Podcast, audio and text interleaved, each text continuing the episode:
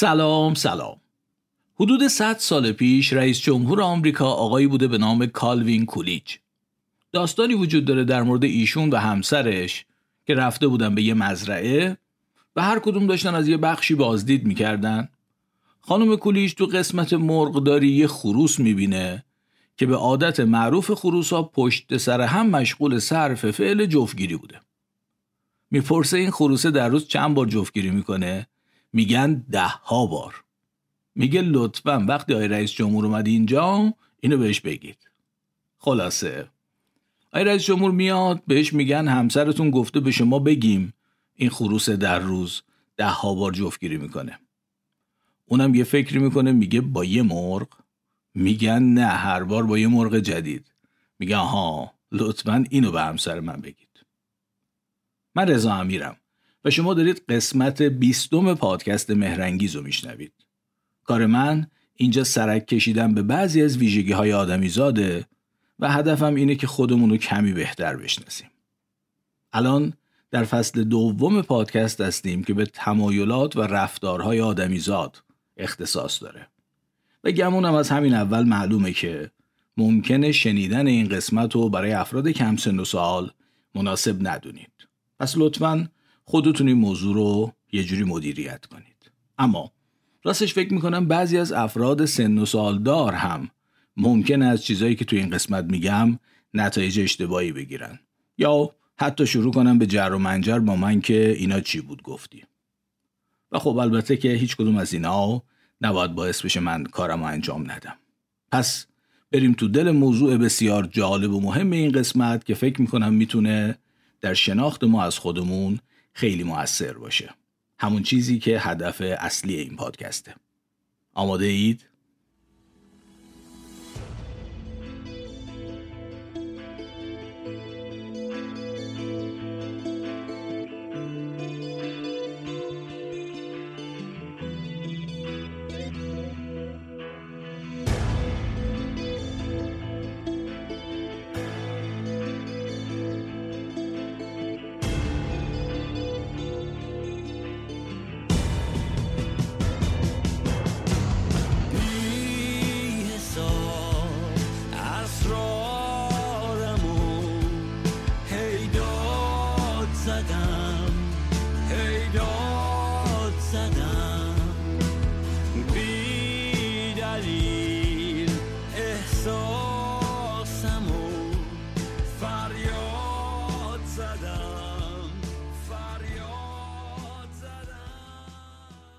از این داستان پرزیدنت کولیج و همسرش که البته معلومم نیست واقعی باشه برای نامیدن یه اثر شناخته شده در روانشناسی استفاده شده. کولیج افکت یا اثر کولیج. پژوهش های زیادی روی این اثر انجام شده هم روی انسان و هم روی حیوانات آزمایشگاهی مثل موش. مثلا در یه آزمایشی یه موش نر رو با چند تا ماده آماده جفتگیری میندازن توی قفس. موش نر با این ماده ها پشت سر هم جفتگیری می‌کنه تا جایی که خسته میشه و می‌کشه کنار. تو این مرحله موش های ماده با کله زدن و لیس زدن سعی می‌کنن موش نر رو به ادامه بازی هیجان انگیزشون تشویق کنن. ولی موش نر میگه من خستم به استراحت ادامه میده. حالا یه موش ماده جدید که به قفس وارد میشه دا دا دا دا موش نر خسته ما باهاش جفتگیری می‌کنه. ممکنه به من بگی این قضیه رابطه دوست علی رو با یه زن جوون کی به شما گفته؟ هر کی گفته درست گفته حقیقته. بی حیا. یک ساله میگه من خستم من مریضم من کفتم من معاشرم زهرمارم. اون وقت رفته با زن شیرعلی قصاب یعنی چی؟ شیرعلی. ای وای نشدوه اومد اومد. من که نمی‌تونم باور کنم. ببینم ببینم. گیرت با زن شیرالی رفته سان فرانسیسکو؟ بله. به این ترتیب کولیج افکت به دو تا پدیده اشاره می‌کنه. کاهش تمایل و توانایی جفتگیری با پارتنر تکراری و افزایش تمایل و توانایی جنسی با ورود یه بازیکن جدید. حدس می‌زنم الان ممکنه در حال قضاوت کردن من یا فوش دادن به هم باشید که این مردک کچل فلان فلان شده داره سعی می‌کنه تنوع طلبی جنسی خودش رو اینجوری توجیه کنه. یا حتی ممکنه در حالت افراطی به این نتیجه رسیده باشید که کل این پادکست رو به همین هدف راه انداختم. شما درست فکر می‌کنید ولی لطفا تا آخر این قسمت بشنوید. لطفا به این دو کلمه توجه کنید. تکراری و جدید. خب معنیشون ظاهرا معلومه. و گستره استفاده ازشون هم فقط در مورد رابطه جنسی و پارتنر جنسی نیست طبعا. به نظرم برای فهمیدن ماجرای کلیج افکت خوبه که اول کمی روی این دو مفهوم عمیقتر بشیم. تکراری یعنی چی؟ جدید یعنی چی؟ دو تا پدیده متفاوت زیستی داریم که حتی تو کتابای درسی هم بهشون اشاره شده و ممکنه در موردشون شنیده باشید.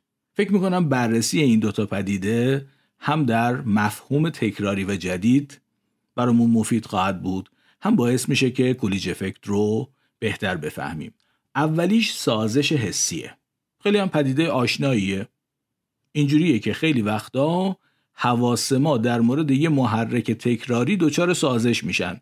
یعنی یا اون محرک تکراری رو کمتر حس می‌کنیم یا اصلا حس نمی‌کنیم. یکی از آشناترین نمونه های سازش حسی که همه تجربهش کردیم در مورد بوهاست مثلا بوی عطری که به خودمون زدیم و بعد چند دقیقه ممکنه دیگه حس نکنیم یکی می‌رسه بهمون مثلا میگه فلانی چه عطر خوبی زدی یا چه عطر مزخرفی زدی در حالی که ما در اون لحظه اصلا بوی عطر خودمون رو حس نمی کنیم. یا مثلا وارد خونه میشیم بوی غذا میاد اما بعد چند دقیقه دیگه حسش نمی کنیم. به این میگن سازش حسی که البته در مورد هر حسی رخ نمیده. مثلا یه خرابی به عصب رسیده دندون باعث درد میشه و بی خیالم نمیشه تا وقتی شما رو ببره بشونه روی یونیت دندون پزشک عزیزتون. اینجا لازم سلام کنم خدمت دکتر حجت تاهری رفیق قدیمی که سالهاست دهن منو سرویس کرده و احتمالا به زودی این قسمت رو میشنوه دکتر جون مخلصم به حال فکر می‌کنم منطق سازش حسی معلومه این که مدام بوی عطری که به خودمون زدیم یا بوی غذایی که توی محیط هست رو احساس کنیم نه تنها فایده زیستی خاصی نداره باعث کم شدن توجه و تمرکز ما روی محرک های حسی دیگه که ممکنه مهم باشند هم میشه. پس بهتر حواس ما بی خیال این بوها بشن. ولی مثلا در مورد درد اگه بی خیال بشه خب معلومه که خوب نیست. چون کار درد اینه که جلوی آسیب رو بگیرید. شمایی که درد رو احساس می‌کنید جلوی آسیب رو بگیرید و برید دنبال درمان آسیب. درد باید حس ول نکنی باشه و هست البته احتمالا می‌دونید در مورد احساس درد و احساس نشدنش در مواردی هم مطالبی وجود داره که امیدوارم تو قسمت های بعدی بهشون بپردازم. همون پدیده ای که میگن تو الان گرمی نمی‌فهمی. واقعا هم پدیده مهم و جالبیه ولی جاش تو این قسمت نیست. به هر حال. فکر می‌کنم پدیده سازش حسی معلومه که چیه و مفهوم تکراری بودن محرک کاملا توش مشخصه. اینم معلومه که مثلا وقتی شما بوی عطری که به خودتون زدید رو حس نمی کنید ولی بوی عطر دوستتون رو که همین الان بهتون رسیده حس می کنید یعنی اون موقع دماغتون نرفته مرخصی. فقط ترجیح میده وقت و انرژی خودش و شما رو با توجه کردن به بوی تکراری تلف نکنه.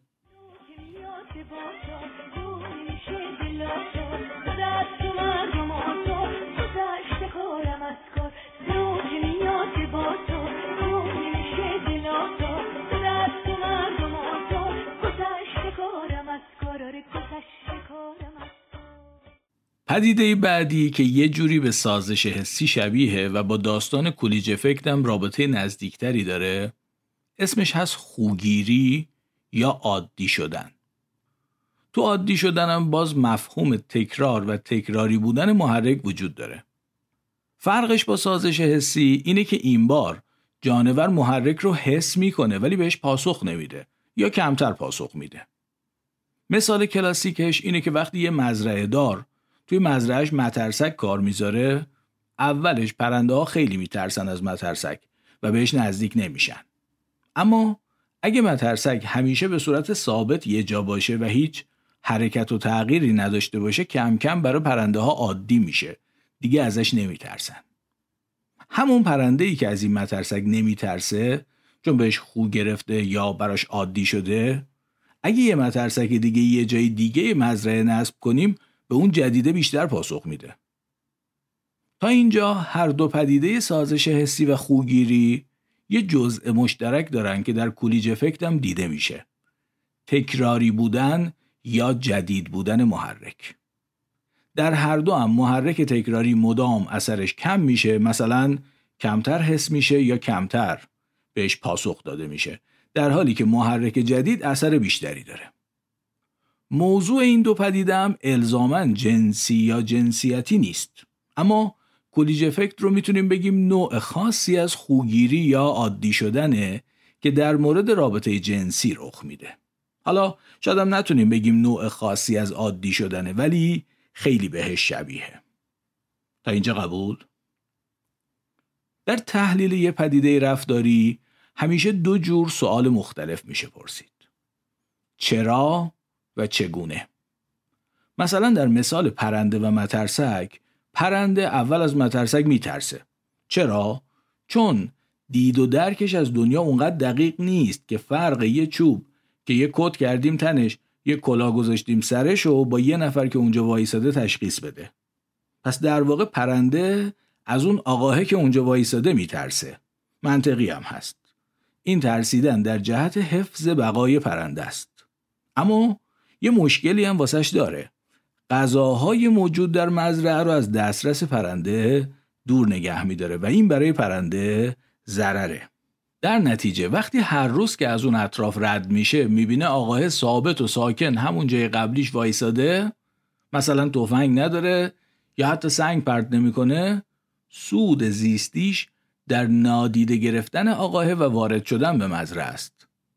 از نظر تکاملی می‌تونیم بگیم موفق ترین اجداد این پرنده در حفظ بقا و تولید مثل اونایی بودن که هم به اندازه کافی از خطرش جناب می‌کردن و هم توان تغییر رفتارشون رو داشتن که اگه تجربه نشون داد اون آقاه ضرر و خطری نداره دیگه بی خودی خودشون رو از غذای موجود در مزرعه محروم نکنن. چه کاریه؟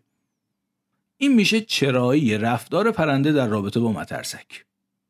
اما این رفتار یا بهتره بگم این رفتارها هم اجتناب اول و هم خوگیری دوم چگونگی هم داره. گفتم دو جور سوال میشه پرسید دیگه. چرا و چگونه؟ تا حالا به چراش پرداختیم ولی این رفتار چگونگی هم داره.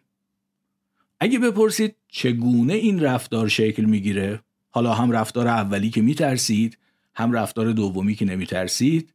باید جواب این سوال رو با مکانیسم های مغزی یا مثلا مدارهای عصبی پرنده بدیم. طبعا در مورد کولیج افکت هم همینطوره. کولیج افکت چرا و چگونه؟ اول بذارید برسیم به موضوع چرا. میتابه چرا میچرخ زمین؟ عشق من بگو چرا؟ تو فقط بگو همین. چرا خورشید میتابه؟ چرا میچرخ زمین؟ عشق من بگو چرا؟ تو فقط بگو همین. اگه عشق من تو نیستی اگه عشق من تو نیستی.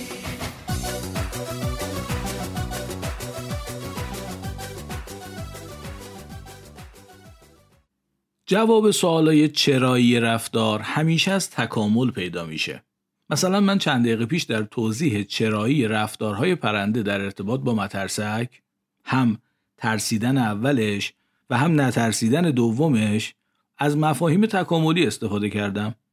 تکاملم همیشه با انتخاب طبیعی کار می‌کنه یعنی اونایی که یه ویژگی های خاصی دارن بهتر تولید مثل می‌کنن و این ویژگی ها زیاد میشه اونایی هم که ویژگی های نچندان سازگاری دارن نمی‌تونن این ویژگی ها رو خوب تکثیر کنن و در نتیجه ویژگی های نچندان سازگار کم کم در جمعیت کم میشن و شاید حتی کاملا حذف بشن اون پرنده هایی که از اول اجتناب کافی از ورود به مزرعه که به نظر می رسید یه نفر توش وایساده رو نداشتن به اندازه بقیه در انتقال این ویژگی به نسل بعد موفق نبودن. اونایی هم که از یه چوب کتپوش و کلاه سر که سنگ پرت نمی‌کنه یه عمر میترسیدن همینطور. اونا هم خیلی موفق نبودن چون در غذا گیر آوردن به اندازه گروهی که عادت می‌کردن به اندازه گروهی که خو می‌گرفتن خوب نبودن. پرنده های امروزی فرزندان موفقترین گروه پرنده های قبلی هن. خب این در مورد پرنده و مترسک اما بحث اصلی ما که این نیست. کولیج افکت چرا شکل گرفته؟ ساده ترین جواب اینه که کولیج افکت دسترسی فرد رو به منابع تولید مثلی جنس مخالف افزایش میده. بدیهیه که مدام جفتگیری کردن با افراد تکراری از یه حدی بیشتر نمی‌تونه موجب تولید فرزندان بیشتری بشه. از اون مهمتر هر فردی یه مجموعه ژنهای خاص خودشو داره دیگه. که می‌تونه همونا رو به نسل بعدی منتقل کنه. هیچ فردی هم نمی‌تونه از نظر همه ژنا خوب باشه. یا مثلا ژنای ویژگی های مناسب و لازم برای سازگار شدن با هر محیطی رو به فرزندانش بده. می‌گفت همه چیز را همگان دانند. اینجوری فردی که با افراد بیشتری از جنس مخالف جفتگیری می‌کنه شانس رسیدن مجموعه متنوعتری از جنها رو به فرزندانش فراهم می‌کنه. و از نظر تکاملی شانس بقای تعدادی از فرزندان چنین فردی در شرایط متغیر محیطی بیشتر از فردیه که تمام فرزندانش رو فقط با مشارکت یه نفر از جنس مخالف تولید کرده. البته فقط هم این نیست. موضوع منابع حمایتی و چیزای دیگه هم مطرحه که وقتی یه نفر با تعداد بیشتری از افراد جنس مخالف جفتگیری می‌کنه نسبت به آمیزش پی در پی با یه شریک جنسی تکراری البته بسته به گونه و شرایط زندگیش می‌تونه اینا هم بیشتر بشه. امیدوارم به این موضوع هم توجه داشته باشید که موفقیت تکاملی یعنی تعداد نسخه های ژن یک ویژگی که به نسل بعدی و نسل های بعدی منتقل میشه. اساسا هم برنده این بازی قرار نیست فرد باشه. برنده این بازی ژنه. فرد به هر حال از بین میره. اون چیزی که باقی میمونه ژنه. و با توضیحاتی که دادم فکر می‌کنم معلومه که ژنهای پدید آورنده کولیج افکت از نظر تکاملی نسبتا موفق عمل کردن. چون باعث می شدن افراد دنبال شرکای جنسی جدید بگردن و اینجوری هم تکثیر این ژنها بیشتر انجام می شده و هم بقای فرزندانی که این ژنها ژنهای پدید آورنده کولیج افکت رو به ارث برده بودن بیشتر می شده. این میشه به صورت خیلی خلاصه چرایی کولیج افکت. و اما حالا برسیم به چگونگی. در مورد چگونگی کولیج افکت هم پژوهش های زیادی انجام شده و نتایج زیادی هم به دست اومده. اولا روشنه که فرد جنس مخالف از طریق نشانه هایی که عمدتا علائم بویایی و بینایی ارزیابی میشه و در واقع دستگاه عصبی فرد تکراری یا جدید بودن او رو اینجوری تشخیص میده. بعد مثلا مشاهده شده که بعد از جفتگیری و انزال در یکی از نواحی مغز فرد نر که با رفتار جنسی در ارتباطه تعداد گیرنده های هورمون جنسی کم میشه که باعث کاهش تمایل جنسی فرد میشه و احتمالا هم روشن دیگه ورود فرد ماده جدید می‌تونه تعداد این گیرنده ها رو دوباره زیاد کنه. که نتیجهش هم معلومه. یا هسته ای در مغز هست به نام نوکلئوس اکومبنس که ارتباط خیلی زیادی با احساس لذت و رضایت داره و دیده شده که مقدار دوپامین در این هسته متناسب با دفعات رابطه جنسی با یه فرد خاص کم میشه. البته به زمانم بستگی داره یعنی با گذشت زمان دوباره شروع می‌کنه به زیاد شدن. ولی بسته به شرایط آزمایش و گونه می‌تونه مثلا 24 تا 48 ساعت هم این کاهش دوپامین ادامه داشته باشه. اسم دوپامینو حتما شنیدید. یه انتقال دهنده عصبی بسیار مهمه که خیلی وقتا مسئول شادی یا لذت معرفی شده اما در واقع بیشتر در ایجاد انگیزه و اشتیاق نقش داره و خیلی زیاد تو رفتارهای ما نقش داره. که امیدوارم حتما بتونم در یه قسمت جداگانه بهش بپردازم ولی اینجا جاش نیست. حتما اینم می‌تونید حدس بزنید که ورود فرد جدیدی از جنس مخالف دوباره می‌تونه مقدار دوپامین رو در نوکلئوس اکومبنس بالا ببره و اصلا در بعضی موارد ممکنه مردرم زنده کنه. او نه اشتباه کردم اون پول بود. شما ما نداشتیم. خب نداشتیم. شما زنده حالشو می بردین ما فیلم تا نداشتیم. یه مقاله هست به نام هورمون ها و کلیج افکت که می‌ذارم روی کانال تلگرام پادکست تا اگه علاقه مندید ببینیدش. این مقاله خیلی مفصل و با جزئیات به پژوهش هایی می‌پردازه که در جانوران آزمایشگاهی و البته در انسان روی کلیج افکت انجام شده و بعضیشون واقعا جالبن. خیلی از این پژوهش ها روی موشا انجام شده. چون بررسی تغییرات مقدار انتقال دهنده های عصبی و هورمون ها در شرایط مختلف در مغز جانور لازم بوده و این کار اینجوری انجام میشه که موش در یه موقعیت خاصی قرار می‌گیره. مثلا مدتی با فقط یه فرد از جنس مخالف توی یه قفس قرار می‌گیره فقط با اون جفتگیری می‌کنه. یا بعد از مدتی یه فرد جدید از جنس مخالف وارد قفس میشه و با اونم جفتگیری می‌کنه. اما نکته اینه که در همه این موارد بلافاصله موش بیچاره کشته میشه و از بخشای مختلف مغزش مقطع تهیه می‌کنن و مقدار انتقال دهنده های عصبی یا هورمون های مختلف یا گیرنده انتقال دهنده ها یا هورمون ها رو در بخش های مختلف مغز اندازه گیری می‌کنن. راستش بخواید من تا چند سال پیش در مورد چنین شیوهی که خیلی زیاد روی موشه انجام میشه چیزی نمی‌دونستم اما یه دوستی داشتم که تو انستو پاستور یه پژوهشی داشت روی موضوع حافظه و یادگیری و اولین بار از ایشون شنیدم که شیوه کارشون چیه. یه سری از پژوهش هم که توی این مقاله بهشون اشاره شده اینجوری هن. اکثرا هم نتایجشون با مشاهدات مربوط به کلیج افکت همخانی داره یعنی مثلا در شرایطی که انتظار داریم تمایل و توانایی جنسی موش کم باشه کاهش تعداد گیرنده ها یا کاهش انتقال دهنده های عصبی رو در مراکز کنترل کننده رفتار جنسی موش می‌بینیم و برعکسش هم مثلا با ورود فرد جدید افزایش تعداد گیرنده ها یا افزایش مقدار انتقال دهنده های عصبی دیده میشه. فقط اینجا به موش بیچاره فکر کنید که در چنین پژوهشی مثلا مدتی رو با یه فرد از جنس مخالف گذرونده دیگه تمایلی به جفتگیری با اون فرد نداشته. بعد برای بررسی اثر ورود یه بازیکن جدید یه موش از جنس مخالف انداختن تو قفسش. اینم یا اصلا فرصتی برای جفتگیری پیدا نکرده یا مثلا یه بار این کار رو انجام داده. تو ذهنش داشته کاخ آرزوهاشو در کنار یار جدید تصور می‌کرده قافل از این که همه اینا برنامه ریزی یه پژوهشگر فلان فلان شده بوده. همونم قبل از اینکه این بتونه برای بار بعدی به وسال یار برسه میکشدش تا مثلا مقدار دوپامین رو در نوکلئوس اکومبنس اندازه گیری کنه. همون مقاله اما در مورد آزمایشات انسانی هم حرفای نسبتا زیادی داره. مثلا از آزمایش های حرف می‌زنه که با اندازه گیری قطر آلت مردان انجام می شده به عنوان شاخصی برای میزان تحریک شدن مرد. و البته به عنوان محرک هم از عکس فیلم یا صوت استفاده می شده و نتایج این پژوهش ها کلیج افکت رو نشون میده. مثلا با پخش تصویر یا فیلم یا صوت تکراری تحریک کنندگی مدام کم و کمتر می شده و در همون شرایط محرک جدید یعنی فیلم جدید صوت جدید یا تصویر جدید می‌تونسته دوباره ضربان قلب رو ببره بالا و خون رو در رگها به جریان در بیاره.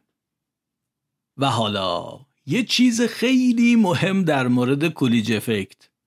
اگه از اول این قسمت تا حالا فکر می‌کردید که این پدیده فقط مال نرهاست خب باید بگم اشتباه می‌کردید. طبعا البته نمیشه انتظار داشت که روی کلیج افکت در افراد ماده به اندازه افراد نر پژوهش انجام شده باشه. نشده به اون اندازه نشده.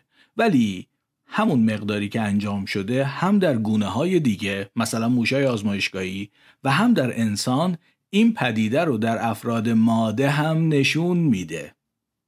من قبل از اینکه ادامه بدم می‌خوام یه پرانتز باز کنم در مورد کلمات ماده و ماده. ماده اونیه که جمعش میشه مواد از بچگی به ما می‌گفتن از سه حالت جامد و مایع و گاز تشکیل شده. اما مخالف نر میشه ماده. تشدید نداره. چند بار بگید؟ ماده. ماده. الان مثلا ببینید محسن چاوشی شعر مولانا رو چجوری می‌خونه؟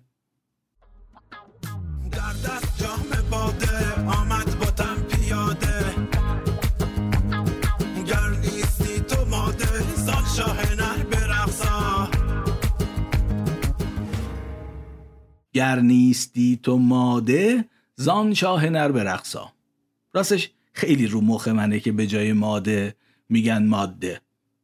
نر و ماده.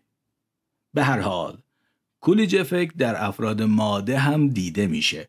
البته طبعا میشه انتظار داشت که با توجه به تفاوت‌های نقش تولید مثلی دو جنس این پدیده هم در دو جنس تفاوت داشته باشه. مثلا در همون مقاله هورمون ها و کولیج افکت به یه آزمایش انسانی خیلی مهم در این مورد اشاره شده. تو این آزمایش برای اندازهگیری تحریک جنسی خانوما از تغییرات جریان خون در جدار واژن و در نتیجه تغییر حجم واژن استفاده میشه در کنار اینکه خود شخص هم به میزان تحریک شدگی خودش نمره میده. یکی از نتایج جالب این پژوهش برای من این بود که برای خانوما تحریک کنندگی عکس کمتر از فیلم بوده که البته ربطی به کلیج افکت نداره صرفا به عنوان یه نتیجه جالب که خوندم. دارم بهش اشاره می‌کنم. اما نکته خیلی جالبی هم که در همین پژوهش باش برخورد کردم اینه که با پخش کردن یه فیلم ثابت تا 21 بار از میزان تحریک کنندگیش برای خانوما کم نشد. در حالی که همین خانوما با دیدن یه فیلم جدید به وضوح افزایش در میزان تحریک رو نشون دادن. مقاله در مورد کولیج افکت در موشای ماده هم صحبت می‌کنه که اگه دوست داشتید از کانال تلگرام پادکست دانلود کنید و بخونید. و اما در ماده ها ما یه چیزای دیگه ای هم می‌دونیم که احتمالا همین الان دارید بهشون فکر می‌کنید یا اگه نمی کنید خب الان که بگم می‌کنید. فرصت های تولید مثلی ماده ها خیلی خیلی از نرها محدود تره مثلا مهمترینش این که تعداد تخمک های تولید شده توسط یه خانوم تو کل زندگیش احتمالا به تعداد اسپرمایی که یه آقا در یه ساعت می‌سازه هم نمی‌رسه در این شرایط آیا این که فرد ماده هم در ارتباط با افراد نر جدید تمایل بیشتری به جفتگیری داشته باشه فایده زیستی داشته که در تکامل انتخاب شده و به امروز رسیده؟ به عبارت دیگه با توجه به کمتر بودن خیلی زیاد تخمک های تولید شده توسط افراد ماده که به هر حال تولید فرزندان اونها رو محدود می‌کنه برای توضیح چرایی شکلگیری کولیج افکت در افراد ماده دلایلی که تا به حال گفتم کافی نیستن. اینجاست که پایه پدیده بسیار مهم دیگه به بحث باز میشه که اگه راستشو بخواید اول فکر می‌کردم توی این قسمت اون رو هم می‌تونم توضیح بدم اما نشد. یعنی وقت اجازه نداد. منتها این قول رو میدم که قسمت بعدی در همین مورد باشه و سعی می‌کنم خیلی هم زود آمادش کنم. پدیده بسیار مهمی که خیلی نکات رو در مورد چیزی که واقعا هستیم به همون نشون میده. فقط لطفا تا قسمت بعدی برای شنیدنش صبر کنید.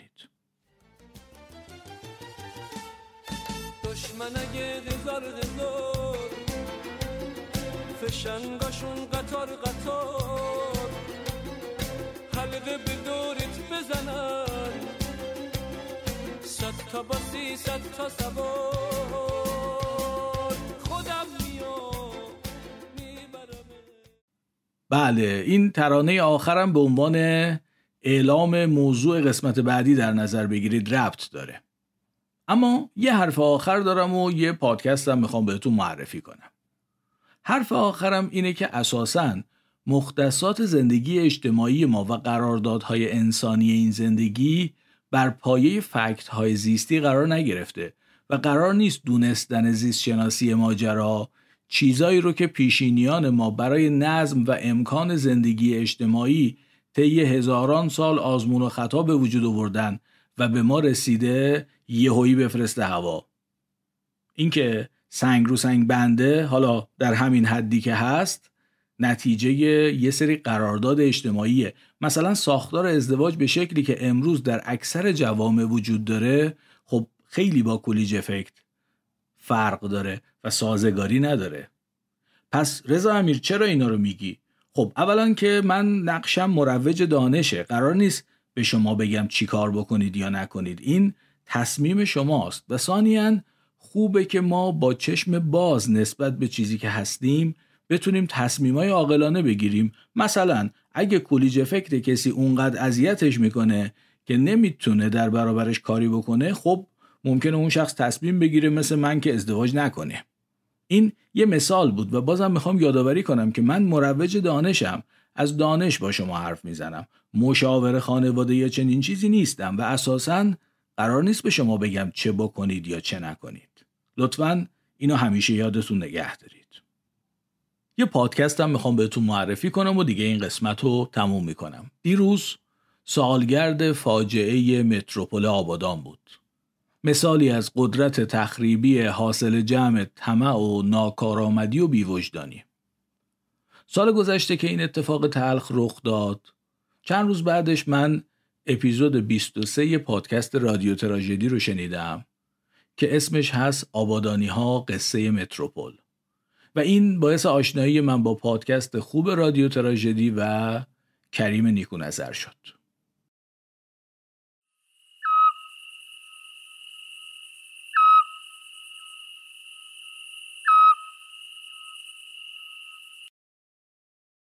همین اول ماجرا بگم که این یه شماره عادی نیست. هیچ چیش عادی نیست. اصلا من توی فضای عادی این پادکست رو ضبط نمی کنم دو سه روزه که از آبادان اومدم هنوز تو همون حال و هوام طبیعیه که نتونم از اون فضا خارج بشم. خواستم همین اول بگم که اگه خیلی ناراحت میشید اصلا گوش ندید بهش. صبح دوم خورداد توی آبادان همه منتظر یه روز بد بودن. البته هیچکس هنوز خبر بد رو نشنیده بود. اما هوا از اول صبح حسابی گرم بود. می‌گفتن که تا از احتمالا گرد و خاک از عراق وارد شهر میشه و همه چی تعطیل میشه. توی مرکز شهر خیابون امیری آبرای عادی داشتن تونتون رد می‌شدن تا خودشون از شهر گرما خلاص کنن. یادمه که هوا خیلی دم کرده بود هیچ بادی نمی اومد و بوی گیس بیشتر از هر وقت دیگه ای شنیده می‌شد. ساعت دوازده و سی و هفت دقیقه بود که اونجا جهنم شد. اول صدای رنبیدن اومد و بعد زمین لرزید. همه نگاه کردن به پالایشگاه. فکر کردن اتفاقی تو پالایشگاه افتاده. آتیش های پالایشگاه کم کم داشت زیر خاک محو می‌شد. ولی اونجا امن و امان بود. اتفاق اصلی یه جای دیگه افتاده بود. خیابون امیری. ساختمون ده طبقه متروپول وسط شهر ریخته بود پایین. اونم رو آدمای عادی روی مغازه ها روی بچه ها تصویرش از اون چیزاییه که من خودم هیچ وقت یادم نمیره. من ده دقیقه بعد از حادثه رسیدم اونجا. مثل بقیه اول صدای انفجار رو شنیده بودم و بعدم زمین لرزه رو حس کرده بودم. وقتی هم رفتم خیابون امیری هیچ تصوری نداشتم از اینکه چه اتفاقی افتاده. خاک نمیذاش چیزی دیده بشه وسط اون همه خاکم فقط صدای زجه میشنیدم صدای ناله میشنیدم و صدای گریه. صدای واویلا بود واقعا. آدمایی که از وسط خاک بیرون می اومدن انگار خود مرگ رو دیده بودن. خاک همینجوری جلو می اومد و آدما سرگردون بودن. یه عده داشتن فرار می‌کردن. یه عده داشتن می‌رفتن کمک. ساختمون متروپول ساعت دوازده و سی و هفت دقیقه تو مهمترین خیابون آبادان درست مرکز شهر ریخته بود پایین و کلی رهگذر کلی مرد و زن و بچه زیر آوارش مونده بودن. آدمایی که رفته بودن آزمایشگاه کسایی که رفته بودن آش بخرن کسایی که رفته بودن نون بخرن. مردمی که سوار ماشیناشون تو ترافیک خیابون امیری مونده بودن.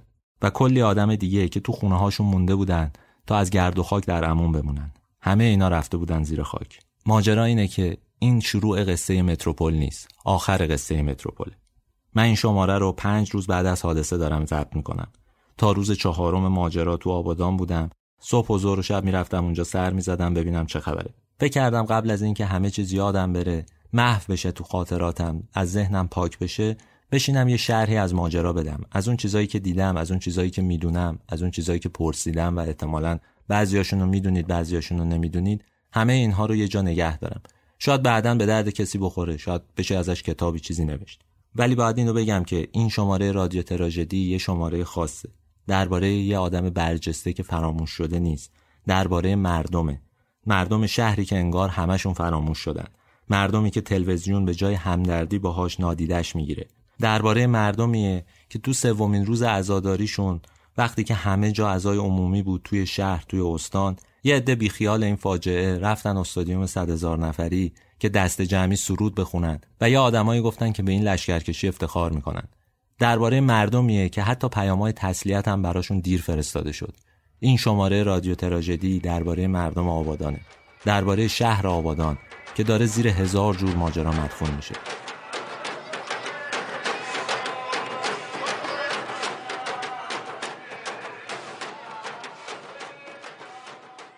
بعد از شنیدن این اپیزود غمانگیز باقی اپیزودهای رادیو تراژدی رو هم شنیدم که در مورد شخصیت های برجسته است اکثرا ایرانی و مربوط به تاریخ معاصر.